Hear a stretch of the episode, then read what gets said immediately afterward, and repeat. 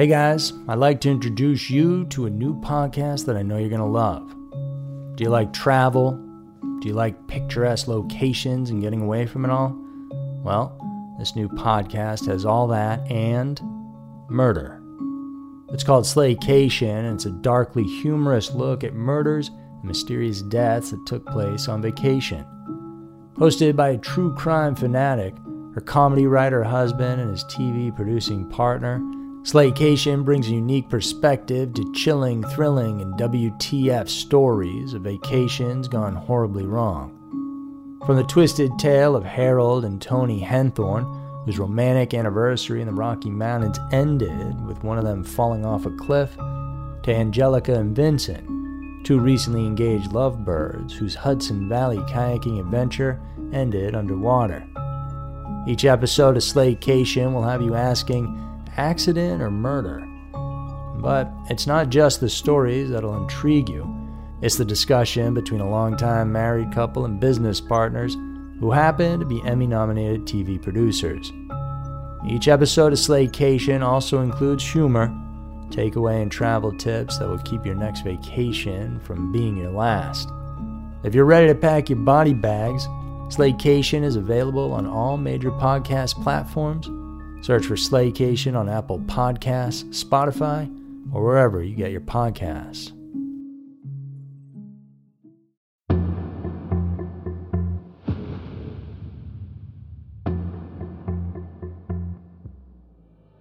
Every town has a dark side.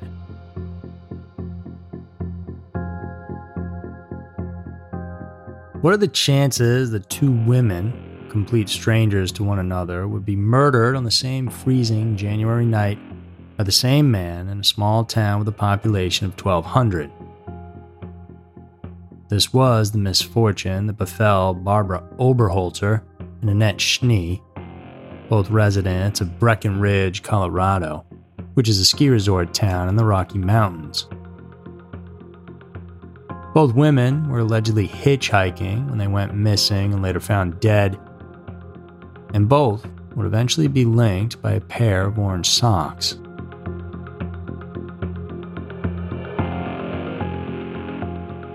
I'm Andy Fitzgerald, and welcome to this week's episode of Everytown. Please go check out this episode and many others over on our YouTube channel called Scary Mysteries if you'd like to watch with compelling visuals.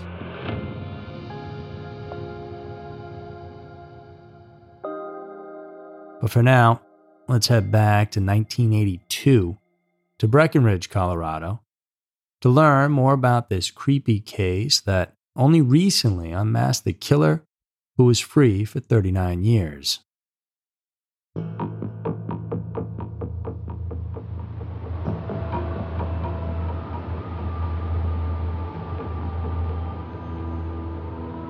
On the cold night of January 6, 1982, a man was trapped in his vehicle during a snowstorm at Guanella Pass in the Rocky Mountains of central Colorado.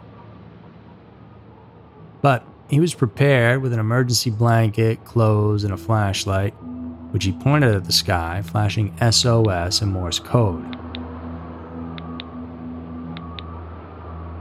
By a stroke of luck, a commercial flight was flying overhead, and one of its passengers was Jefferson County Sheriff Harold Bray, who deciphered the SOS.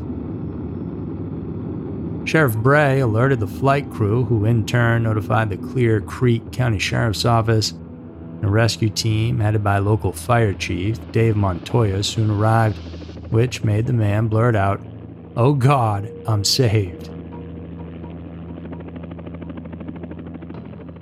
The fire chief identified the man as a local resident named Alan Phillips, his face had been badly bruised, yet he refused to seek medical attention. But at that point, very close nearby, rescuers had no idea that earlier in the night, Barbara Oberholtzer and Annette Schnee were separately shot to death.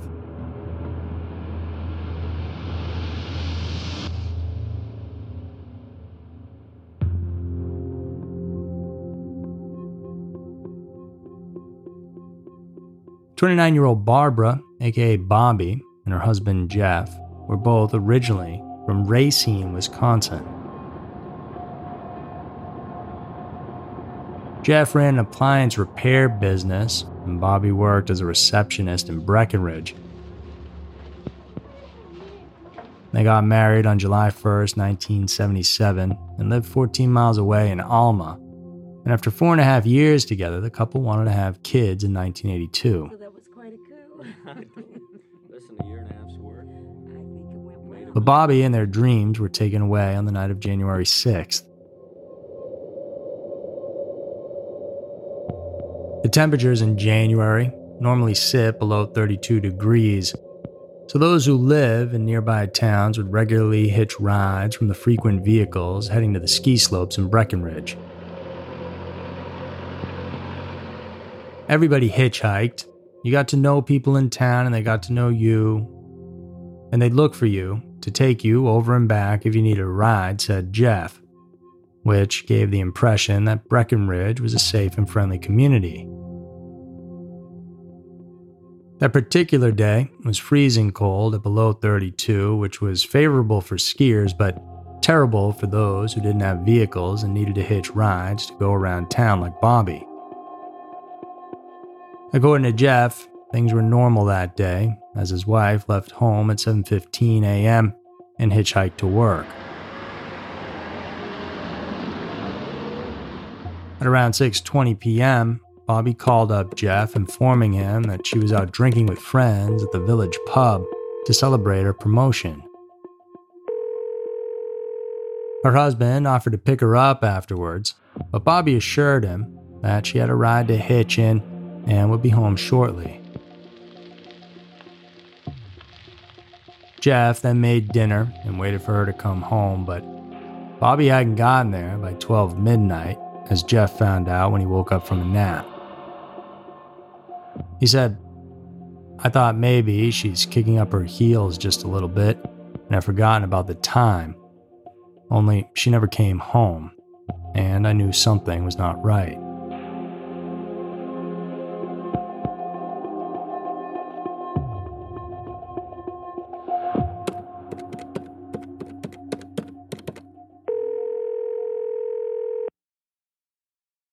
Mr. Oberholtzer then rang his wife's friends, who told him she left the pub just before 8 p.m. Bobby was seen around this time at a mini mart very close to the pub, where she presumably flagged down a ride. Jeff then drove into Breckenridge to look for her, as well as tell the police that she was missing. At that point, however, it was still too early to file an official report, so Jeff went home and waited for his wife because that's all he could do.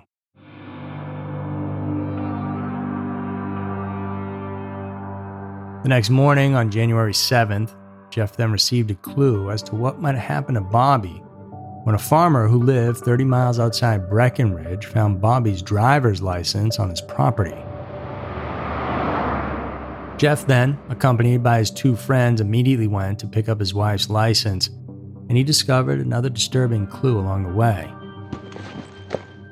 They spotted a blue backpack in the snow, similar to what Bobby had when she had left for work the previous day. Along with the backpack were the victim's blood splattered wool gloves and a blood-stained tissue. The contents of Bobby's wallet were later found scattered along the same highway and a search team was organized by Jeff's friends who insisted he stay home while they set out to search the area. Two hours later, at 3 p.m., they found the body of Mrs. Oberholtzer near a parking lot at the Hoosier Pass summit along Colorado Highway 9, which is about 10 miles south of Breckenridge, where Bobby was last seen leaving the village pub. She was found lying on her back, approximately 20 feet from the highway, down a snow embankment. They also discovered a pair of 18 inch zip ties on one of Bobby's wrists, which indicated someone had tied her hands together. Evidence at the scene also indicated that Bobby may have gotten out of the suspect's vehicle at the top of Hoosier Pass. Her key ring with a metal hook as a defense weapon made for her by Jeff, was found 50 feet from her body. As blood was discovered on the glove and tissue, it seemed likely that she used the ring to fend off her killer. Bobby may have run downhill along the road approximately 300 feet and was possibly again confronted by the assailant, which implied a struggle took place as she attempted to flee. The Colorado Bureau of Investigation ruled that death was due to loss of blood from a gunshot wound of the chest, with a second grazing wound to the right breast, and appeared to have occurred at the location of the body. Authorities said Bobby was killed with a hollow point bullet fired from a 38 or 357 handgun, and she was shot at close range of between 1 and 2 feet. Strange enough, an orange booty sock was found sitting alongside her body, which Jeff swore didn't belong to his wife.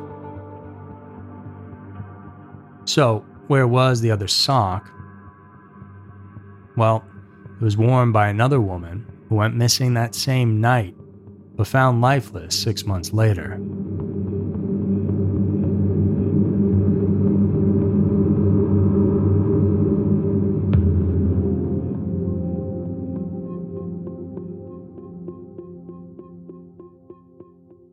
Annette Schnee was a 21 year old who lived in Blue River, a statutory town in Summit County, Colorado, located in the Blue River Valley and was part of Breckenridge. She worked as a cocktail waitress in Frisco, a municipality in Summit County about nine and a half miles away from Breckenridge. On the afternoon of January 6, 1982, Annette asked if she could leave work early because she didn't feel well. I. Well, you know, you know, here what we'll do. You By 4 p.m. that day, she was seen in a Breckenridge pharmacy having a serious conversation with a dark haired anonymous woman who witnesses said looked as though she had been camping out for a few days. Annette was overheard reminding the woman to buy cigarettes, but this was the last time that she was ever seen alive. It's believed Annette set out to hitchhike home at 4:45 p.m. Take a rest, pick up her uniform for her other job, and then hitchhike back to Breckenridge for her 8 p.m. shift at Flip Sidebar. But her uniform remained in her house, and she never reported to work. It was unusual because Annette was known as a very reliable person and it's thought that she may have been headed home to get ready for work when she disappeared.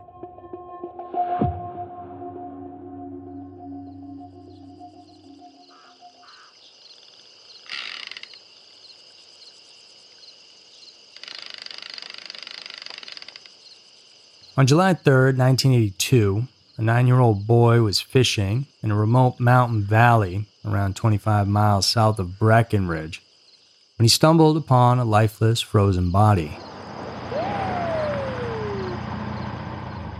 When authorities came to the scene, they identified the remains as that of Annette Schnees.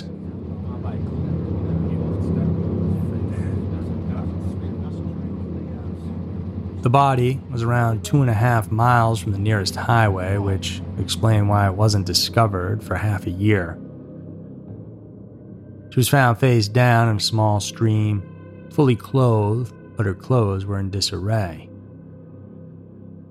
The weather, with sub zero temperatures the night she was slain, and the cold water of the Sacramento Creek preserved Miss Schnee's body for an autopsy. Authorities said she was shot outside in a rural, isolated mountain valley area where there would be no witnesses. Annette's death was due to loss of blood from a single gunshot wound to the back and outer chest, and it appeared to have been committed at the location where her body was found. Experts determined that Annette was killed with a 38, 357, or 9mm handgun, but no bullet was found in her body. Authorities believed Annette was picked up by her killer while hitchhiking and taken 20 miles south of Breckenridge down to a small dead end street. She was then either forced to disrobe or undressed by her captor, then sexually assaulted and allowed to get dressed again.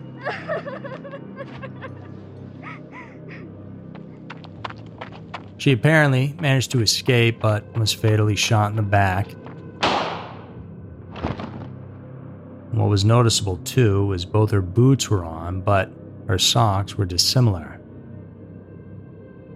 Annette wore a brown and blue striped knee high sock on her right foot, with the other one found in the pocket of her hoodie, and she had an orange ankle sock worn on her left foot.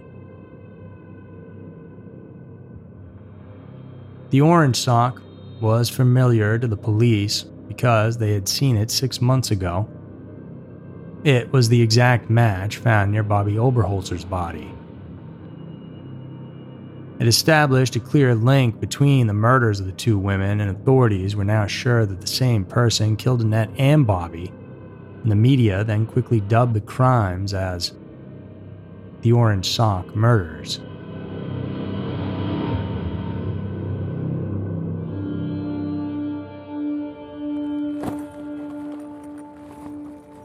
But there was also something else that authorities found in Annette's backpack that was recovered along the side of the stretch of road between Breckenridge and where Bobby's body was found. Police now speculated that the killer had murdered Miss Schnee hours before he picked up Miss Oberholtzer and had disposed of her belongings between the two killings. The orange sock had somehow been overlooked then later, must have fallen from the car and down the embankment where it was found with Bobby's body. What intrigued the police was they found Jeff Oberholtzer's business card in Annette's wallet. He quickly became the primary suspect for her murder, but he denied knowing her when police asked him the first time about Annette. But when he saw her picture in the newspaper days after. He contacted the police and told them he picked her up a few months earlier when Annette was hitchhiking and gave her his business card when the woman mentioned about a defective appliance. But Jeff said he neither saw nor heard from Annette after that, and he had actually volunteered up this information to authorities around six months ago when Bobby was found murdered. So, police were already aware of this connection between Annette and Jeff prior to finding his card in her wallet after her murder. But police were still suspicious of him, so Jeff took a polygraph test, which he passed.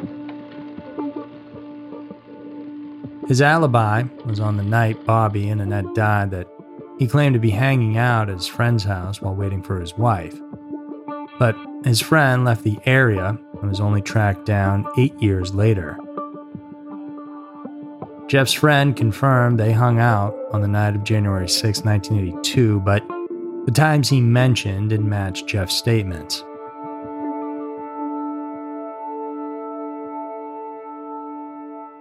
Through all the years of the investigation, Jeff had maintained his innocence, saying, As far as the finger being pointed at me, I'm still very, very angry about that. If different agencies had pursued different avenues and not concentrated so much on trying to find me guilty, we may have found out who did this to these girls.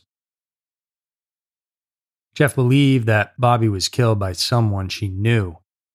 He didn't believe that she would have gone with a stranger because he had given her the option to be picked up by him.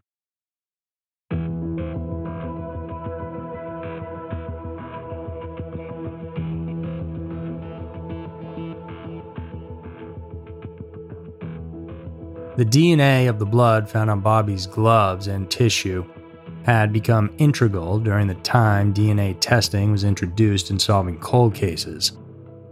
It was determined that the blood belonged to a man, and authorities hoped that it could zero in on the suspect in the killing of Bobby and Annette. Jeff was the first to undergo DNA testing, of course, He wasn't a match, so authorities ruled him out as a suspect. Other suspects, even one who claimed he had committed one of the murders, didn't match the blood either. So the case continued to be in the doldrums despite establishing a DNA profile of the killer in 1988. So searches in the FBI's Combined DNA Index System, or CODIS, found no matches, not until the advent of genetic genealogy in 2018. This works by uploading a suspected killer's genetic profile into public DNA databases and combing through thousands of possible relatives to find close matches. When a potential pool of suspects is narrowed down, investigators use other public records to reinforce their work and determine which of the possible offenders were in the area during the period of the crime. The process was laborious with over 12,000 people in the family tree considered before coming up with an investigative lead for the Park County Sheriff's Office. But the day came when the data pointed to a man named Alan Phillips, who by this time was a 70 year old part time mechanic with three children. Metro Denver Crime Stoppers and United Data Connect a company that works in the genetic genealogy industry, collaborated to track down Mr. Phillips. Cold case detectives then spent six weeks doing investigations and surveillance in order to obtain a sample of Alan's DNA, which matched the blood found on Bobby's gloves. Finally, then, on February 24, 2021, Clear Creek County authorities followed Alan, driving near his home in Dumont, and pulled him over. He was handcuffed and told he was a suspect in the killings of Annette and Bobby. He was subsequently charged with two counts of first degree murder, first degree kidnapping, and first degree assault. Seven months after that, in September, a Park County judge ordered Mr. Phillips to stand trial for the murders and currently he's being held without bond at the Park County Jail.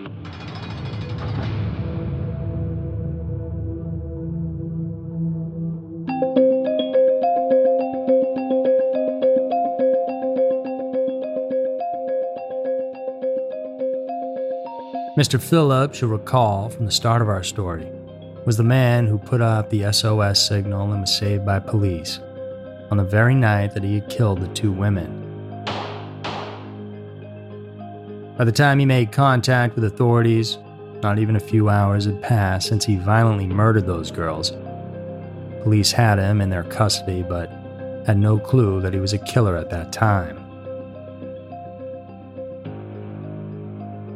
The development in the cases of Annette and Bobby after 39 long years was great news for the ladies' families. Jeff issued a statement expressing his gratitude to everyone who never gave up in the search for his wife's murderer. He also prayed that the arrest of Alan Phillips would bring an end and peace to his hideous nightmare.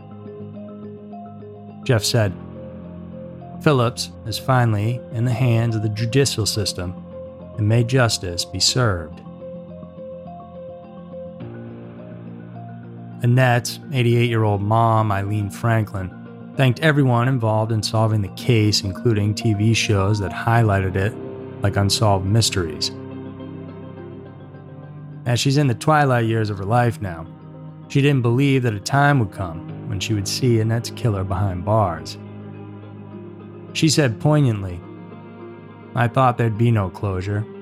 I thought maybe I'd be gone before I had closure to this case. So that really, I'm ready to go when it's my time now. Bobby Oberholtzer and Annette Schnee, hopefully are now truly resting in peace.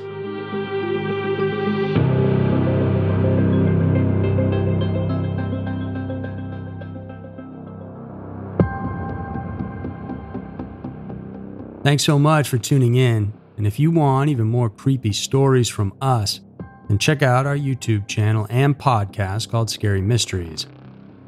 Over there on the YouTube channel, you'll find each episode of Every Town as well, complete with a cool video component if you'd rather watch it like a show.